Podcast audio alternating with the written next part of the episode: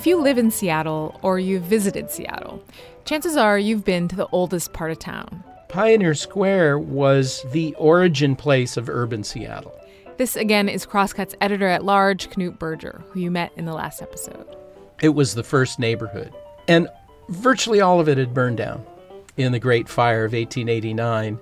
And then virtually all of it had been rebuilt in the next few years between 1889 and the early 1890s. The Pioneer Square we know now was created. It's where the term Skid Row was originated. And this is Peter Steinbrueck, who you met in the last episode, too. Because that's where the logs were skidded down the hill of Yesler from the lake to the Elliott Bay and to the mill, the Yesler's Mill. So you might have heard of the term Skid Row, or maybe Skid Road. Like Peter said, it's often thought that the phrase was born out of an actual road that early Seattle loggers used to slide or skid their timber down.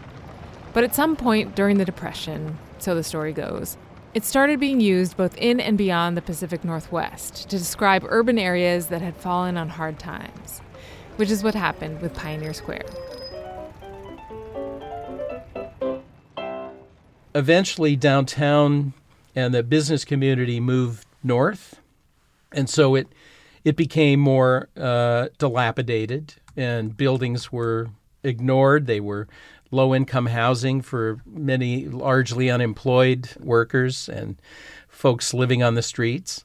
Business, real estate, and merchants saw Pioneer Square as a derelict place, and it became associated with down and outers. People would sit on benches all day and drink wine out of a paper bag, you know, and things like that. And um, so many upper floors were empty also and had lost their, you know, their tenancies. And they were mostly warehouse and storage buildings on the upper floors with bars and retail on the street level. Like so by the 1960s, you had these empty floors in these old brick buildings that were kind of getting grimy and going to seed. It was a rough part of town, and some people were starting to really speak up about it, including, for instance, a Seattle Times columnist, Don Duncan. He wrote, the only place where sunshine really drenches the skid road is where a building has been leveled and a parking lot put in. Knute read the article aloud to me recently. Duncan goes on There is again talk of urban renewal in the area. As usual, well meaning voices cry out about preserving our history. Perhaps we should have preserved the packing crate hovels of our Hooverville, too. Um, Skid Road occupies fine flat land close to the water. You don't huff and puff on its streets. You just feel creepy, as if you should have brought along a disinfectant. Wow. Oh, wow. So this is like quite an indictment, huh? With uh, all, all those adjectives. And what's the date of that article? Oh yeah, by the way? um, mm-hmm. August twenty third, nineteen sixty six. Yeah. So if you put yourself back in that time, uh, urban flight, you know, to the suburbs, um, and a huge concern that cities were losing, you know, their centers at the time mm-hmm. due to economic decline and this kind and blight. Mm-hmm. Right. And th- there's no question that the the neighborhood was blighted. I mean, whatever that term means. Mm-hmm. But uh, yeah, th- that was probably seen as a really, you know, decrepit, horrible old place that you didn't want to go to. How was the area in general identified? I mean, Skid how do people think of Pioneer Square? And Skid Road, and don't go down there. Mm-hmm. This is Peter's dad, Victor Steinbrueck, in an oral history interview I found deep in the archives of the Seattle Public Library. It was recorded in late 1984, a few months before he passed away in early 1985. It sounds like Victor knew exactly what folks like Don Duncan thought of Pioneer Square at the time. And the reason Knute and Peter and I all took a look at that column again was because Victor had specifically cut it out and carefully stored it in one of the many boxes the Steinbrueck family recently discovered in the cellar of Victor's Eastlake home. But Victor didn't keep Duncan's clipping because he agreed with it. He actually vehemently disagreed with it, along with basically all of the opinions and plans for what was then called urban renewal. We're determined to uh, take advantage of urban renewal as a real estate bonanza. And the plans? There were a lot of them. This is a place that's being eyed by folks interested in urban renewal as a place they could tear down, as a place where they could build highways through, as a place where literally they could build, they could tear it down and put in these vast parking lots, both on the ground and also some of the plans show these, you know, high rise parking lots. And Victor saw the danger of that. Remember last episode when I asked you to imagine Seattle without all of the iconic parts of it? The parts that so many of us now think of as quintessential Seattle? In the 1960s, a lot of what's now assumed to be quintessential was about to be demolished. Certainly with Pioneer Square and Skid Road, First Avenue, and the Pike Place Market, there were plans, multiple plans, to utterly destroy them. I mean, bulldoze them, pave them over.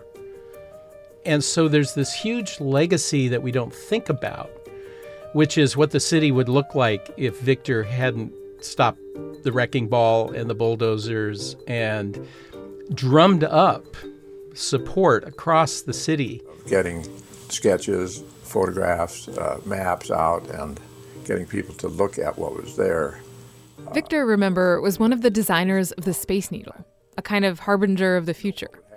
And here he was, joining an effort to preserve the past.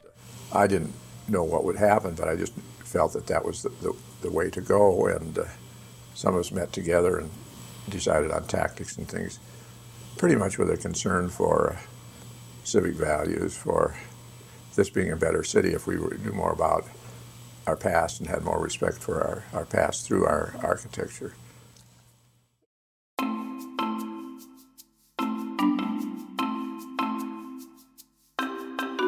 I'm Sarah Bernard, and this is Crosscut Reports. Today, the story of Pioneer Square, how Seattle's oldest neighborhood went from blighted to beloved, and how one Seattle professor went from architect to activist. Victor Steinbrueck wasn't the only person who stopped that wrecking ball, certainly, but he did a lot.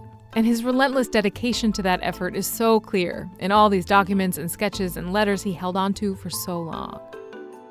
But for Victor, historical preservation was never just about the architecture, never just about the city. It was also about the people in it.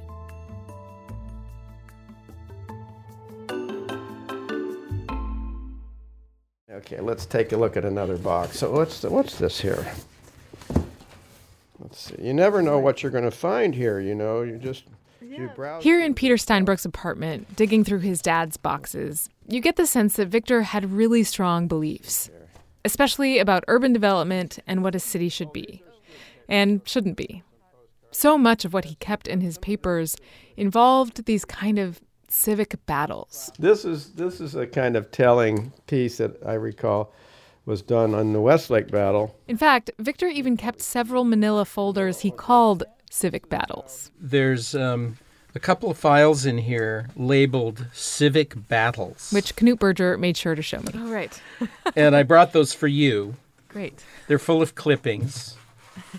Okay, and here's the. And these battles often had a lot to do with the belief that cities that develop organically are not only more unique and beautiful than cities designed according to some big vision, but more equitable for the people who live there. That seems to be a big part of his life's work. And one of his greatest enemies in that work was a collection of downtown business interests that called itself the Central Association.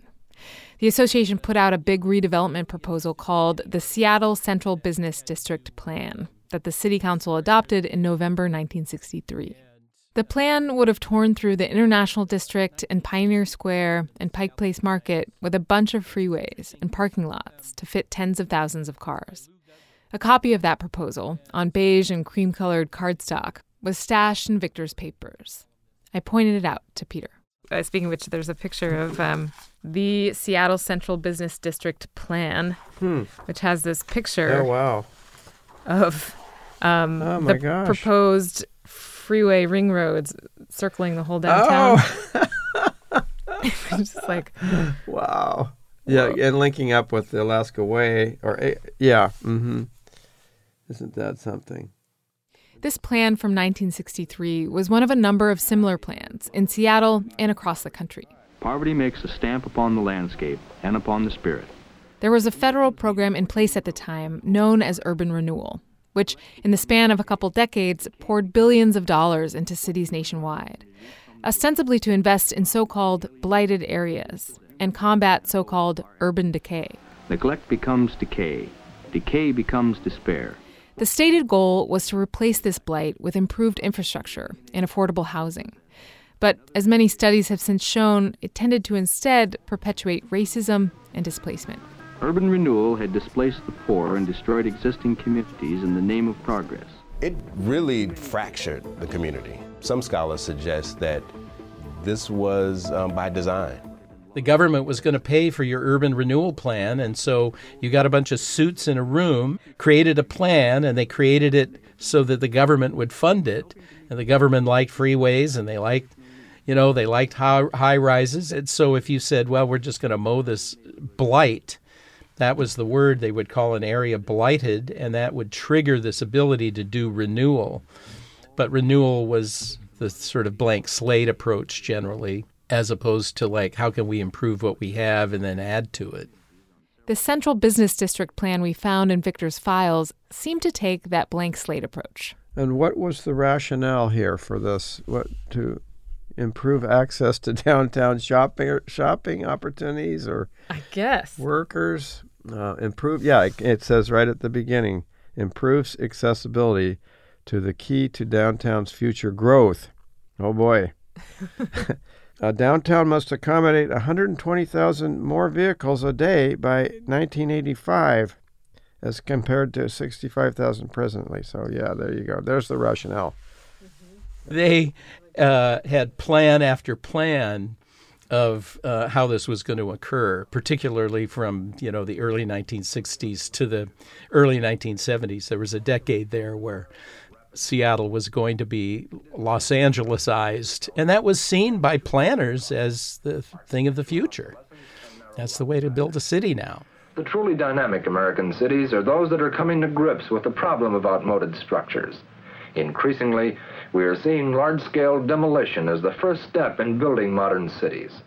And these these plans were very they were designed and built by the downtown business community. And there was really little sense of who's living downtown, why are they there, where do they need to be housed. It wasn't a holistic kind of view except from a business perspective.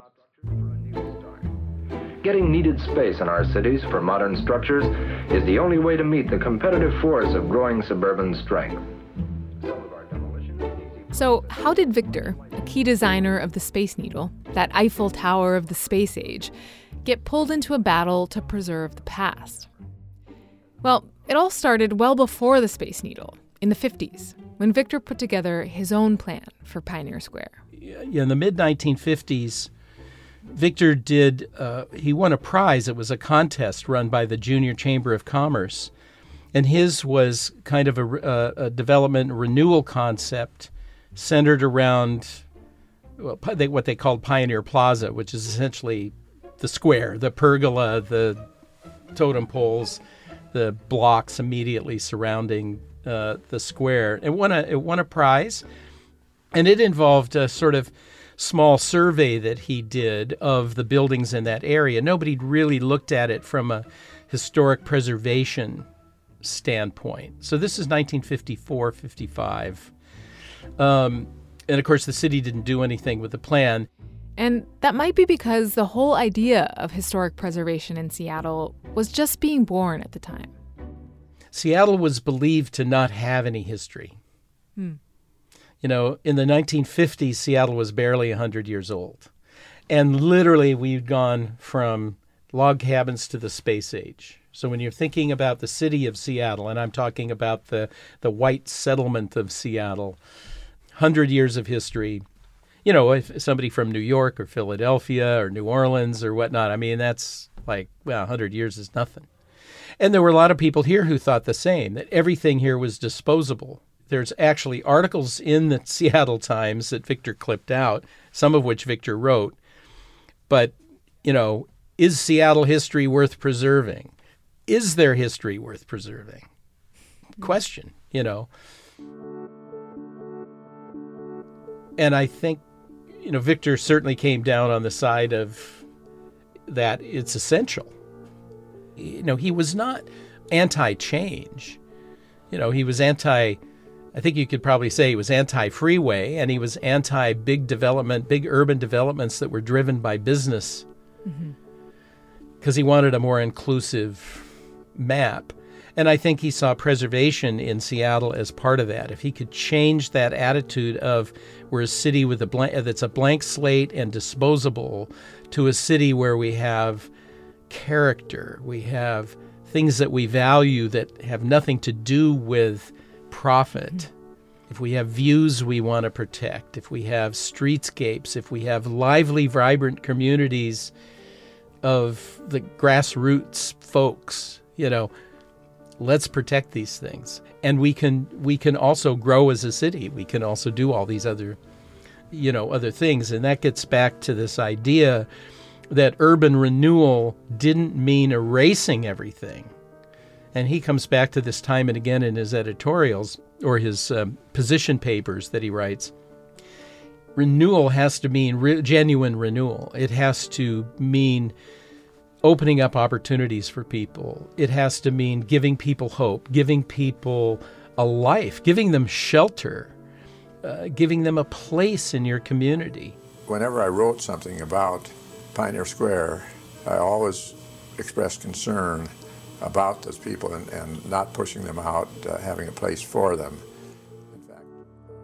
And the humble and fragile nature of, of uh, the architecture is not nearly as important as what's going on in the building.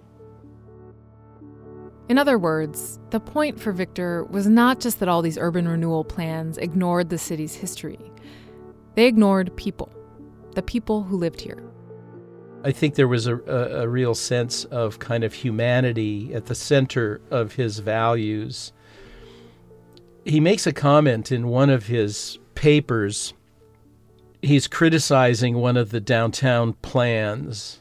Knute found this paper in the files. It's a few typewritten pages with the title Historic Preservation Viewed with Alarm. Victor writes Planners and architects have the knowledge and the power to be the strongest force for conservation of our environmental heritage.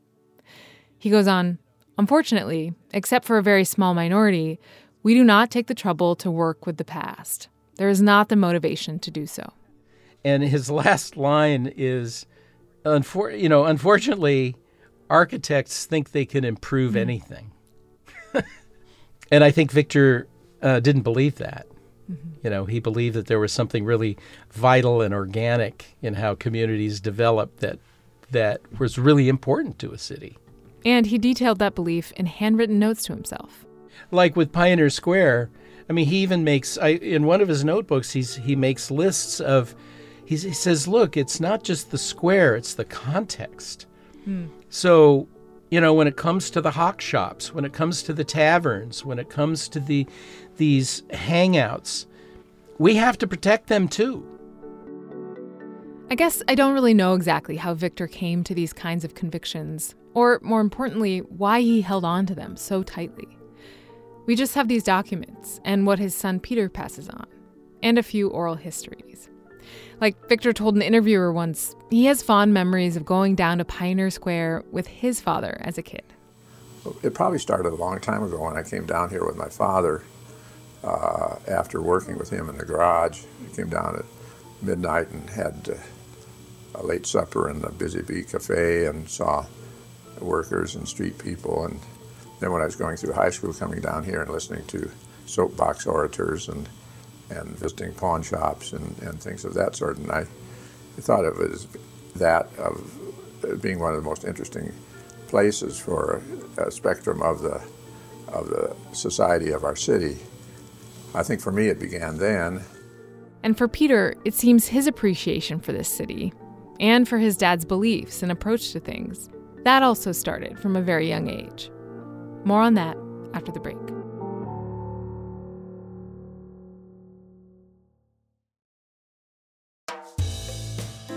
public safety, reproductive rights, the arts, education, election security. These are the issues at the heart of our civic life. And they're just a few of the topics up for discussion at Civic Cocktail, the monthly event series produced by Seattle City Club and Crosscut and broadcast on KCTS 9. For more than a decade, Civic Cocktail has been connecting community leaders from Seattle and the state of Washington to the public through lively conversations about the most important issues facing the region. And you can be a part of that conversation. Join host Monica Guzman as she sits down with the people who help shape our civic life and asks the questions that help build a greater understanding of this place we all call home. To see what we're talking about next and to RSVP to the taping of the next episode, go to crosscut.com slash events.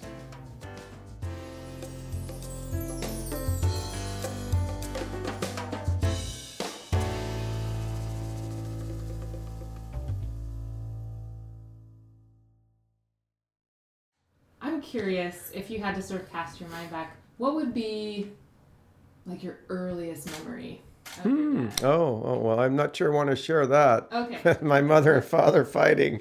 Oh. That's one of the earliest memories, sadly. But uh, they were divorced when I was five. As I mentioned in the last episode, Peter Steinbrueck was the youngest of his dad's four children. And Peter says they were pretty close. And for as long as he can remember, Peter spent as much time with his dad as he could. And the time they spent was often in the very places that Victor would ultimately work to preserve. Um, I would have to say that the fond experiences that I, sh- I have of him and my time with him as a child were actually frequenting the Pike Place Market. I mean, that was like a wonderland for a child of wonderful food, smells, sights, sounds, etc uh, just interesting people, you know, with diverse backgrounds from all over Japanese Americans, Filipino, uh, you know, Italian. Um, and it, it was a fascinating place. Um, and I always loved to go there. It was never any arm twisting for me to go. Uh, and we, he would usually treat us with some specialty, like some apricot leather from DeLaurenti's or the, the sopa de camarone from the Copacabana restaurant and things like that, you know, that we just really loved. And I, I joined him on sketching outings. Uh, he was working on his collection of sketches for his what became the Market Sketchbook that he published. I forget what year that was. I think it was 68, 69. And um, also, he loved parks, as I do trees and parks. And so we would often frequent parks around the city and beyond the city. And that was always pleasurable. And once in a while, we would go to an area with a little stream or something, and I'd bring a fishing pole along, and he'd sit and sketch, things like that. As a father, it sounds like Victor was both loving and creative. But as with his approach to his work and civic engagements, it seems he always had a clear point of view and a plan. It wasn't like, oh, do you want to go play baseball today? It wasn't like that. Uh, it was more like, this is what we're doing today. So sometimes it was just a Sunday drive. There was a thing of uh, back in those days of leisure driving. Now it's like politically incorrect to be leisure driving, producing carbon emissions and wasting gasoline. But yeah, it was like touring around the city in the car. and and uh, looking at you know like boulevards lake washington boulevard was a favorite place. And we'd stop there and have fish and chips down at the at the uh, yacht marina there in leschi and um, occasionally bicycling. We did do fun things. It wasn't all it wasn't like any onerous thing that oh i got to go with that again. He's going to do some sketching you know, it wasn't like that at all. It was that was always fun and bicycling around Green Lake, you know, those kinds of things, and looking at architecture. So I, I got my early education uh, in architecture and the urban environment beyond just buildings that he thought were interesting, but the urban environment, the streetscapes, the the, the cityscape as he called it, and he wrote a book called Seattle Cityscape. That was his first book actually. So he that's how he he looked at the city through his sketching. And you know, if you think about it, if you're spending like a couple of hours looking at a scene of an urban, you know, cityscape, you're going to see things that you probably don't notice just passing through. exactly. So it's a way of looking at things with a studied approach in a way. And I learned that early too.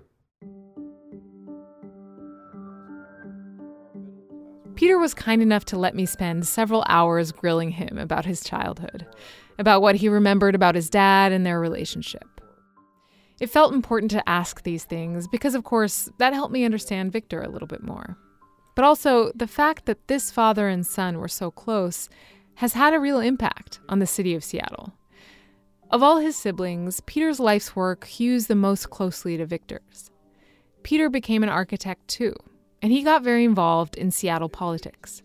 In some cases, he continued the civic battles Victor started. In an interesting twist of fate, one of the champions for the market this time was Peter Steinbrueck, son of Victor Steinbrueck. And so, while the portrait Peter will paint of Victor in this series is colored by his love and admiration and sense of obligation to his dad, it's also the most intimate view we're likely to have of the man and his life outside of his work, and one worth spending a little time on, I think.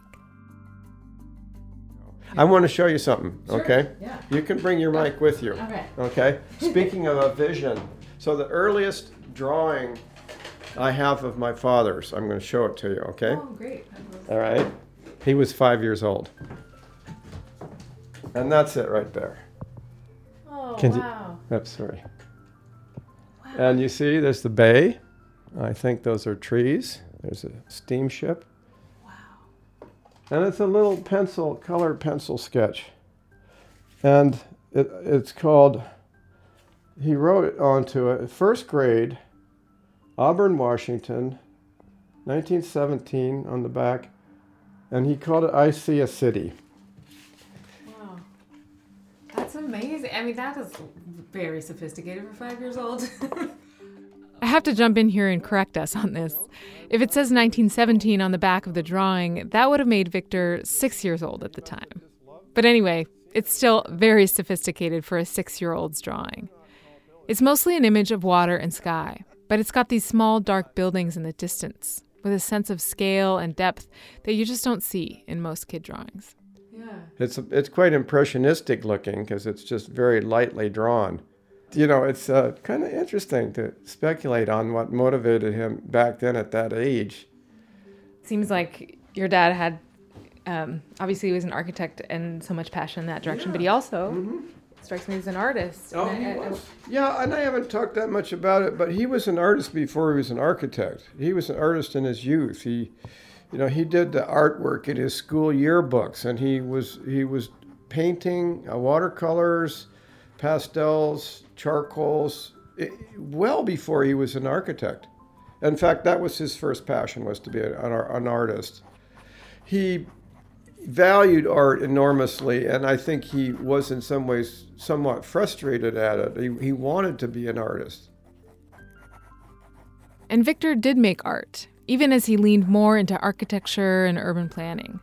As Peter mentioned, he published a sketchbook of drawings of Pike Place Market in 1968. But before that, in 1962, he also published a book of black and white drawings called Seattle Cityscape. And then Seattle Cityscape number 2 in 1973. It's as if he was always saying, at age six, and then over and over for the rest of his life, I see a city.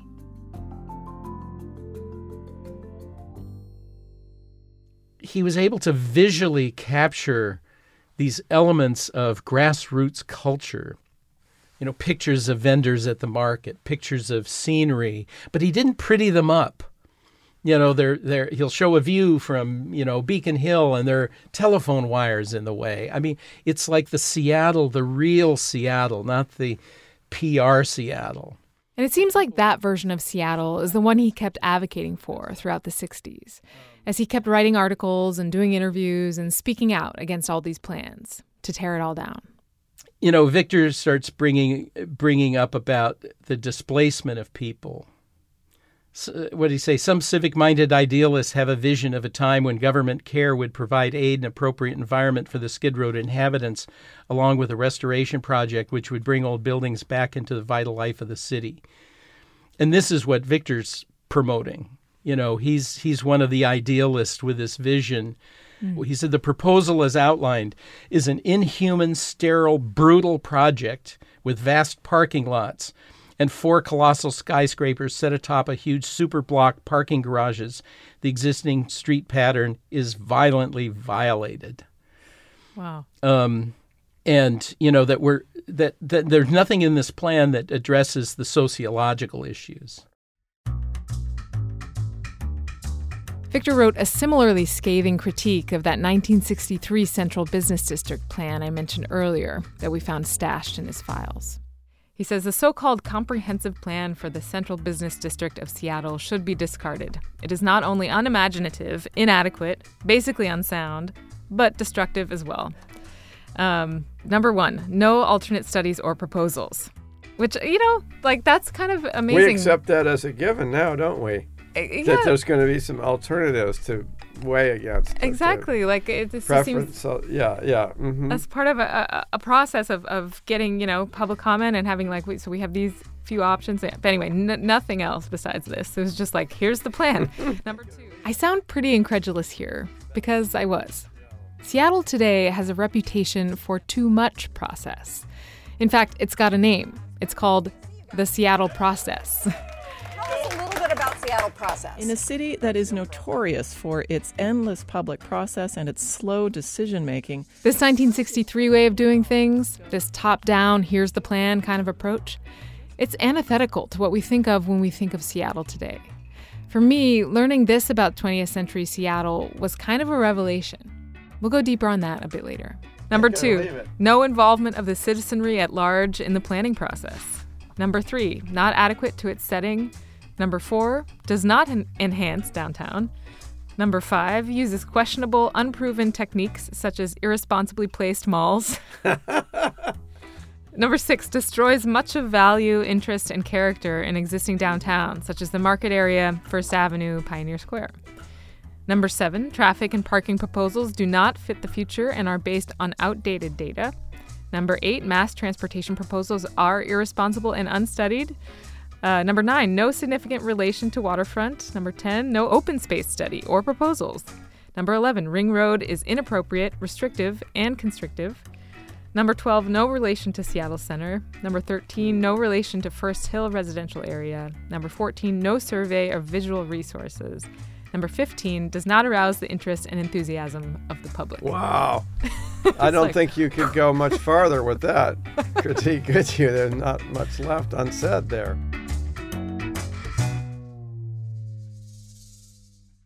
So, Victor Steinbrueck kept being a squeaky wheel.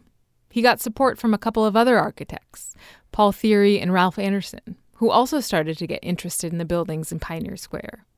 Anderson, for instance, bought and rehabilitated several old buildings himself in an attempt to show the powers that be that there was value in their history. And as Knute Berger discovered in those old files Victor kept for so many years, Victor at least tried to do the same. I was really interested to stumble across in the files a letter from Victor to a local attorney saying he wanted to buy the building uh, of the Merchants Cafe building, 109 Yesler Way. So it's like he's, he's he he wants to be part of it. On that note, I actually wanted Yeah. to show you something I wondered if you Mhm. knew about. Okay. A handwritten letter um, from February 1969. He says in this letter, I am not a typical investor.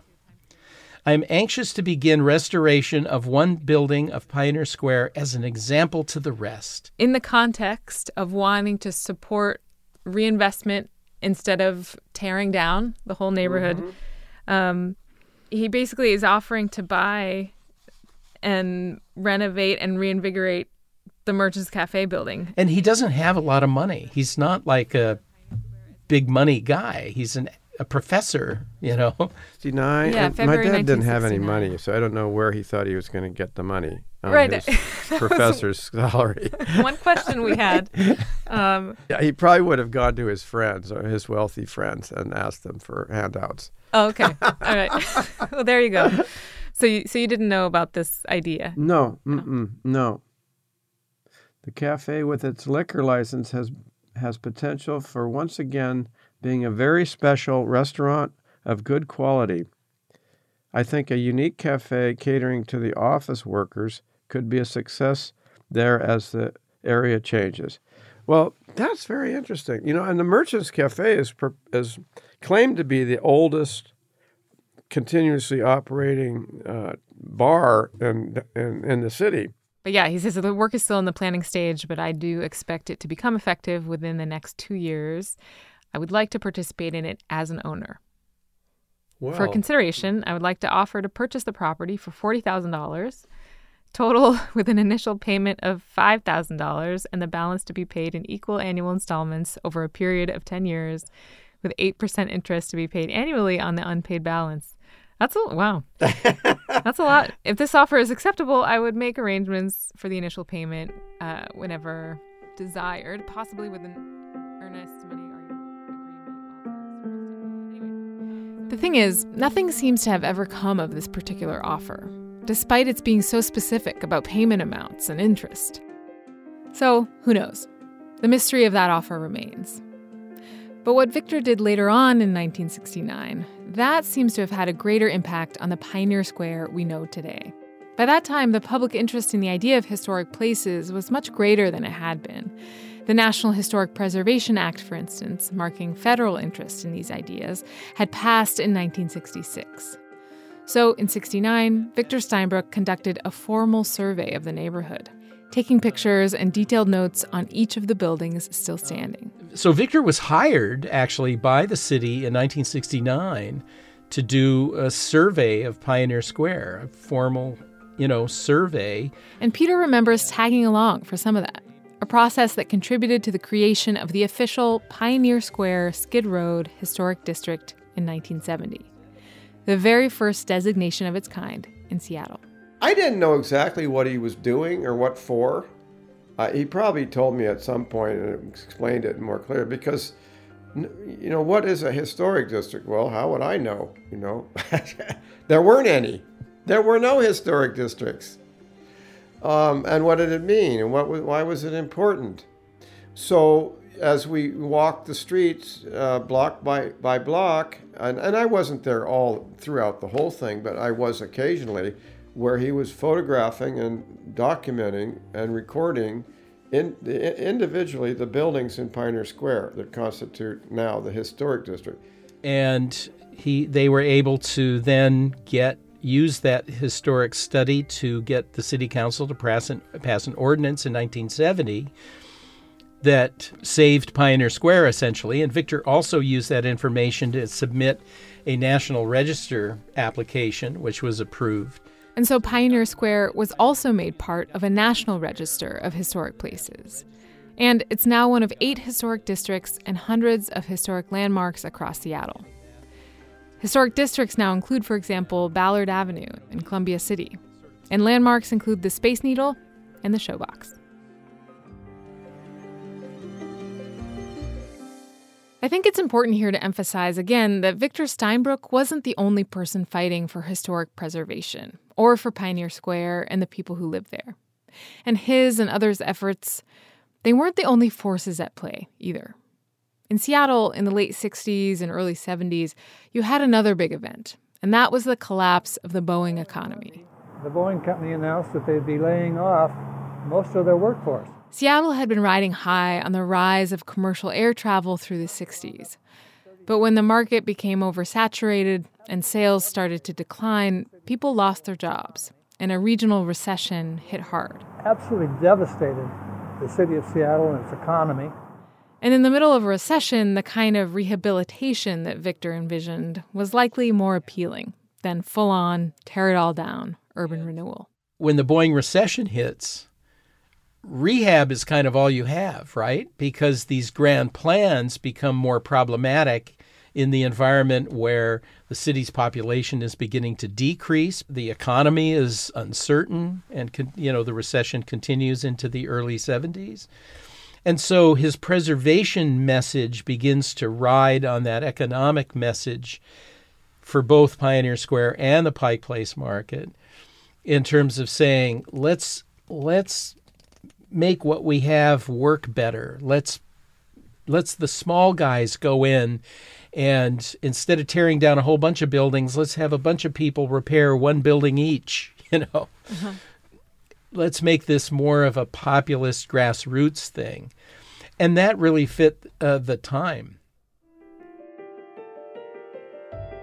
It's true that in 1969 and 1970, at the very same time Victor Steinbrueck was working on saving Pioneer Square, he was also toiling away at the most urgent part of his biggest, most relentless fight yet the fight to save Pike Place Market. On an area of the city that does need, does need help and uh, does need improvement, but the question is whether it needs this drastic, drastic thing that uh, is proposed under the present urban renewal plans. We don't believe it does. To this day, that fight resulted in Victor's greatest victory and greatest legacy, and the one he passed on most directly to his son, Peter.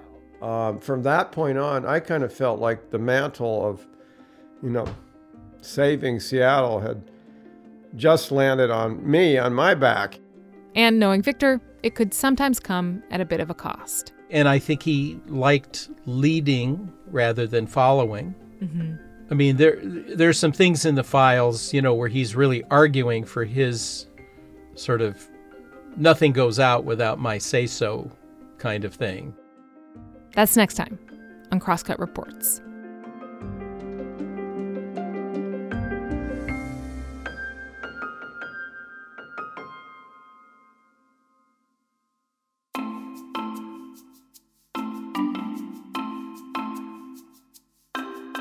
Thanks for listening to Crosscut Reports. This episode was reported by Knute Berger and produced by me, Sarah Bernard. Editorial assistance from Brooklyn Jamerson Flowers. Our story editor and executive producer is Mark Baumgarten. Audio engineering by Rusty Bacall. Special thanks, of course, to Peter Steinbrueck for all his help with this series.